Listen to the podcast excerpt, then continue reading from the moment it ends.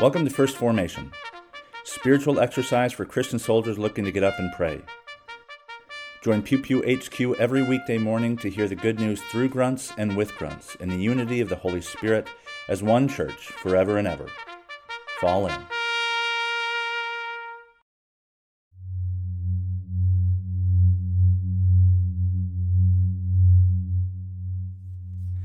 Psalm 79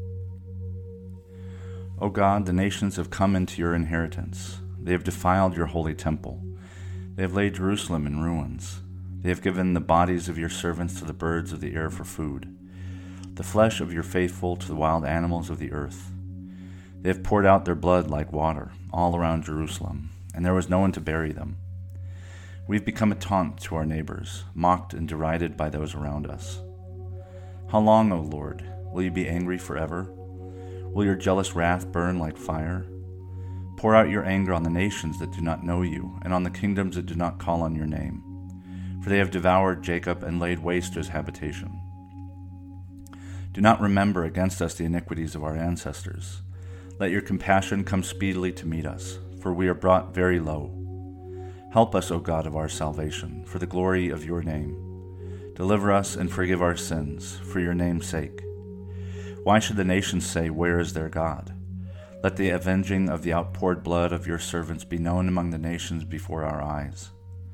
Let the groans of the prisoners come before you. According to your great power, preserve those doomed to die. Return sevenfold onto the, into the bosom of our neighbors the taunts with which they taunted you, O Lord. Then we, your people, the flock of your pasture, will give thanks to you forever. From generation to generation, we will recount your praise.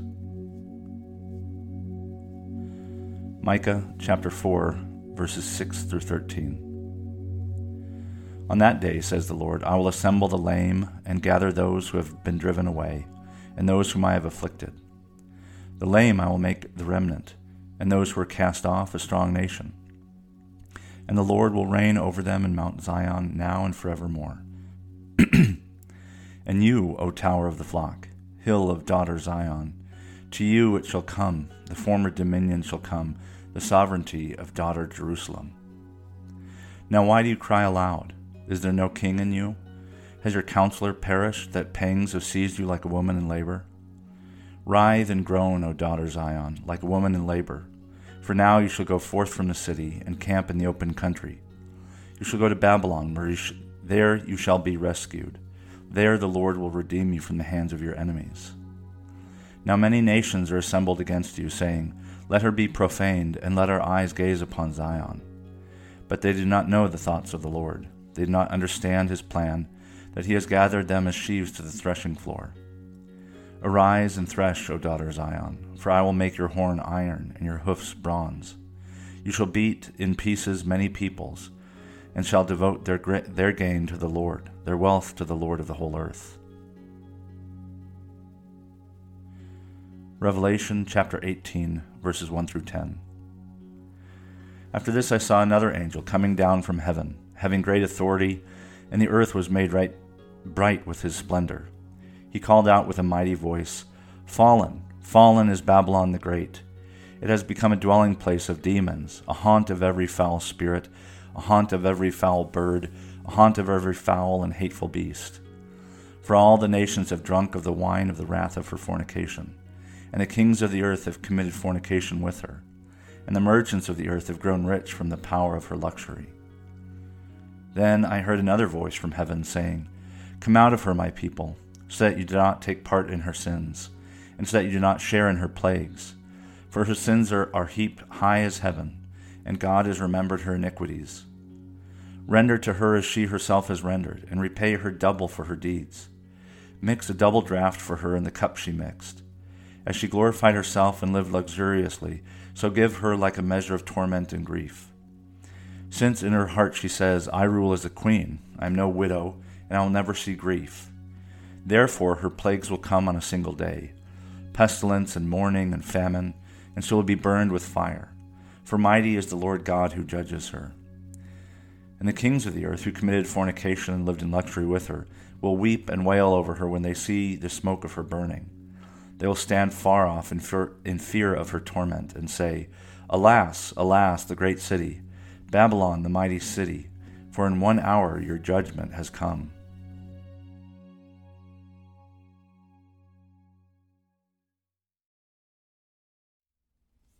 Good morning and welcome to the sixth day of Advent. This is Brother Logan Isaac broadcasting from Albany, Oregon.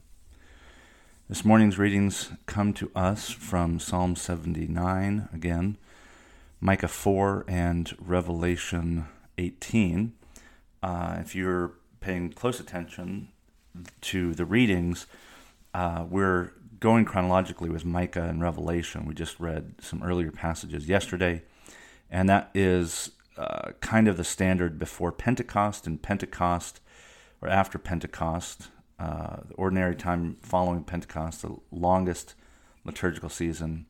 We'll have two options. One is complementary readings, which I follow, or the other is chronological readings, or semi chronological, canonical, I guess. Um, and I like the complementary readings because it suggests there's some unifying theme. But outside ordinary time following Pentecost, we read relatively canonical stuff. So if it seems, uh, as I kind of thought for a moment, that we're repeating the same readings, it's actually not the case. Especially within a week, a liturgical week, which runs from uh, Thursday, Friday, Saturday, Sunday, Monday, Tuesday. Those that time frame will often have very similar readings. Uh, yesterday I spoke a little bit about Micah and some of the nuance there in the um, beating swords to plowshares thing that it shares with Isaiah and how we seem to have left off part of it. Um, and today, the Revelation reading, um, I'm really interested in political theology. You know, what the Bible imagined the system should be, uh, the biblically ordained system of governance should be. Um, and you learn very quickly, and I think I mentioned this yesterday, that the the instinct or the desire for monarchical rule is something that humans want, that God never intended. The most uh, the most m- memorable element in the Bible is 1 Samuel 8, where it's explicit uh, that the people reject God and they want to be all like all the other nations. And the the difficulty or the problem of that is is compounded by the fact that the Gentiles, the goyim, literally the nations, um, if you are not the goyim, you are not like the other nations. You're literally the non-nationed people. And Israel had a very unique political structure in in its idyllic, um, uh, you know, kind of idealized past, and some of it is likely to be true much of it is probably true. Um, but it it when it was recorded and put down to paper was when they were in the unified kingdom. Um, so the and that political system was um, headed by judges, shofat, um, and these judges were non-hereditary. Uh, they were charismatic leaders like Gideon, Samuel was uh, is considered the last judge because you know the people rejected God and wanted a king, and they were warned what kings would do. And this word melech in the Bible is also uh, a, suffix. So like Abimelech, as I talked about yesterday, um, it's the word king is in his name, and Abi means uh, son of, or, or I'm sorry, father of, and so this bad character, this um, kind of bad actor, his name literally means Father of Kings. It's like you can't really couch it in any more obvious terms. And I mention this in Revelation because, on the one hand, uh, the narrative story, the story of Israel, insofar as we can trace it historically, seems not only to have begun with judges, but as I mentioned earlier or yesterday, the first judge, the oldest part of the Hebrew Bible we have, mentions a female judge, Deborah, a woman of Lapidot. Um, a woman, a fiery woman, or a, woman of torches is literally the translation. She has no dude that she's attached to, no man that she's attached to. But uh, scholars have still taken this this name and title, Deborah Isa Lapidot, and said, "Oh, Isa, which means woman, it also means wife, and it can. It, I'm not doubting that, um, but the assumption is that Isa here means wife, and it, it doesn't necessarily mean wife. It it literally means woman, and lapidot is literally the plural form of a torch, the same thing that Gideon uses in some of his campaigns. Um, and so this first, you know, ruler, judge of Israel, the earliest that we can trace is a woman, which is odd because a lot of ancient and modern societies tend to favor male uh, kings or, or, or, rulers.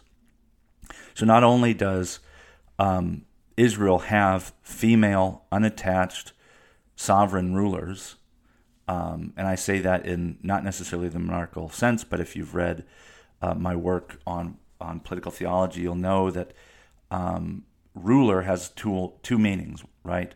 We think of a ruler as one who wears a crown, but it's really just it rules things. It measures things. It helps establish a standard by which the rest of us can, uh, you know, define and understand and structure things. But anyway, I mention all this. You know, the, the oldest historically reliable ruler of Israel is a woman.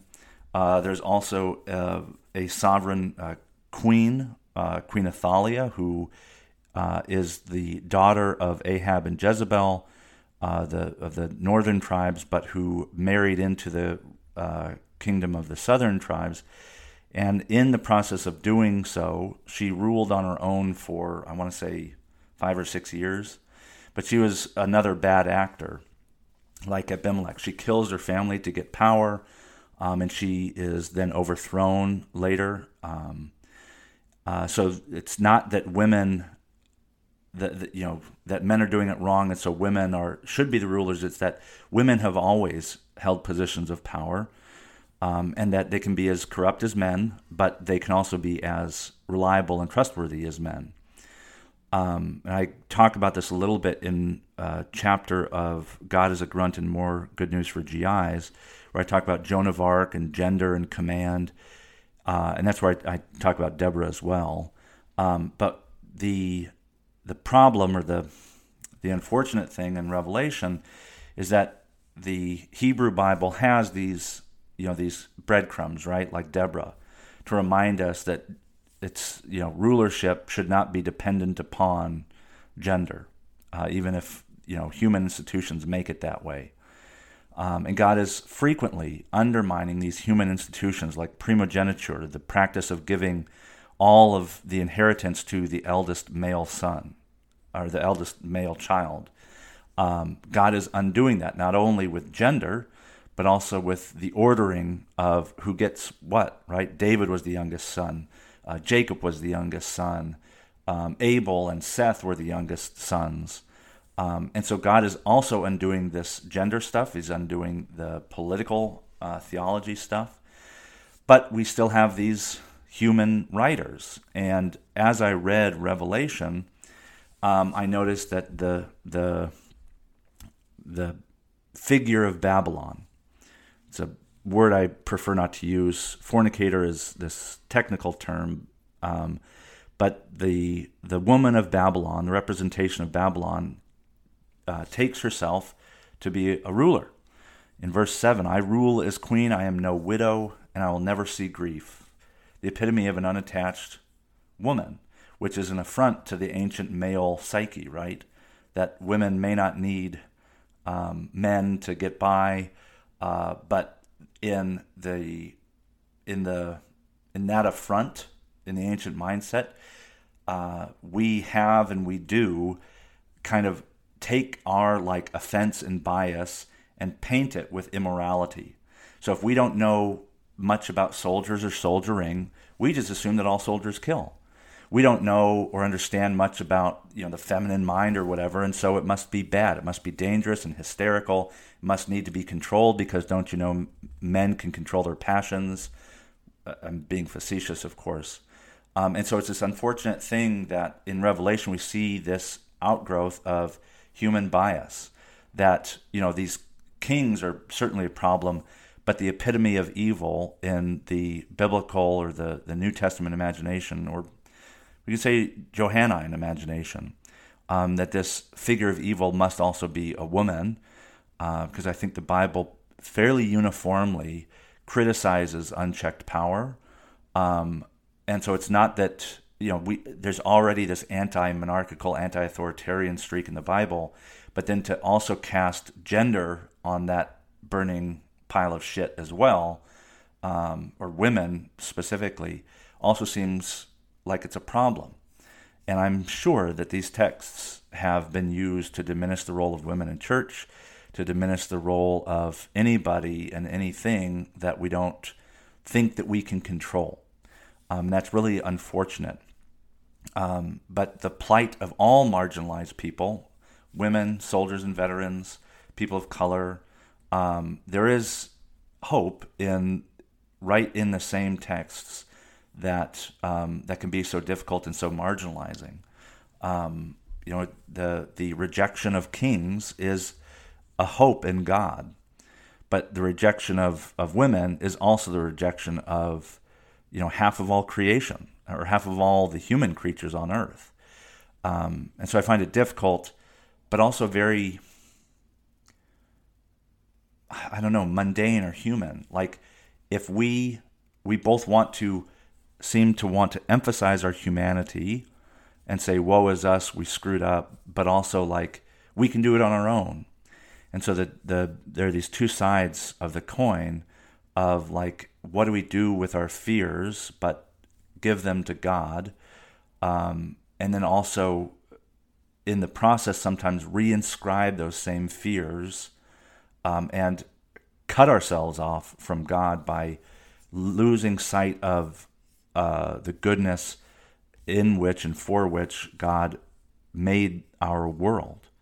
Um, so I know that's kind of all over the place. I hope that it makes sense to to enough of you, um, but don't take the you know things as literally as they sometimes are depicted. Um, that it, you know, sometimes humans, inspired, divinely inspired humans, make choices that don't reflect that divine inspiration. And it's difficult, but we always, I think, must keep that that inspiration in mind and in our hearts, um, and to try and keep from falling into these same old patterns, these same old biases that um, that God is and has been trying to undo since the you know the the birth, the origins of of humanity. And um, I hope that we can. Uh, it, it's hard, but we have to hold both uh, at one time: our own brokenness as well as uh, our our goodness at the same time.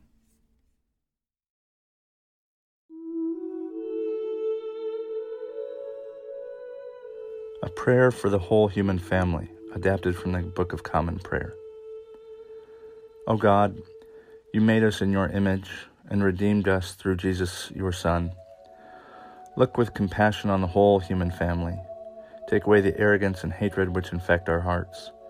Break down the walls that separate us. Unite us in bonds of love and work through our struggle and confusion to accomplish your purposes on earth, that in your good time all cultures and genders may serve you in harmony around your heavenly throne through Jesus Christ our Lord. Amen.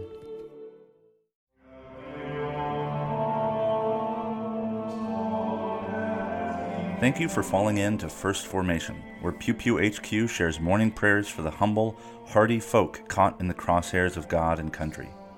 If you like what you've heard, you can participate in one of the three following ways. First, you can support the podcast by clicking the link in the show notes. Or, if you serve military families, subscribe to First Forward, a paid subscription feed providing commentary on Sunday lectionary texts a week in advance. Use it for sermon prep or just because you support the troops. Second, you can become a co host by recording a lectionary reading for a future episode. Instruction will be provided, and you don't have to be a grunt to collaborate with Pew Pew HQ in this or any way. Finally, you can also record and send prayer requests of a minute or less. Prayers can be included in an episode, read anonymously if you wish, or kept private for me to pray for off of air. So there you have it three ways to participate in First Formation. I hope you'll continue to listen, even if I haven't convinced you to fall in. This has been Brother Logan Isaac, always faithful, always family. Semper Familia.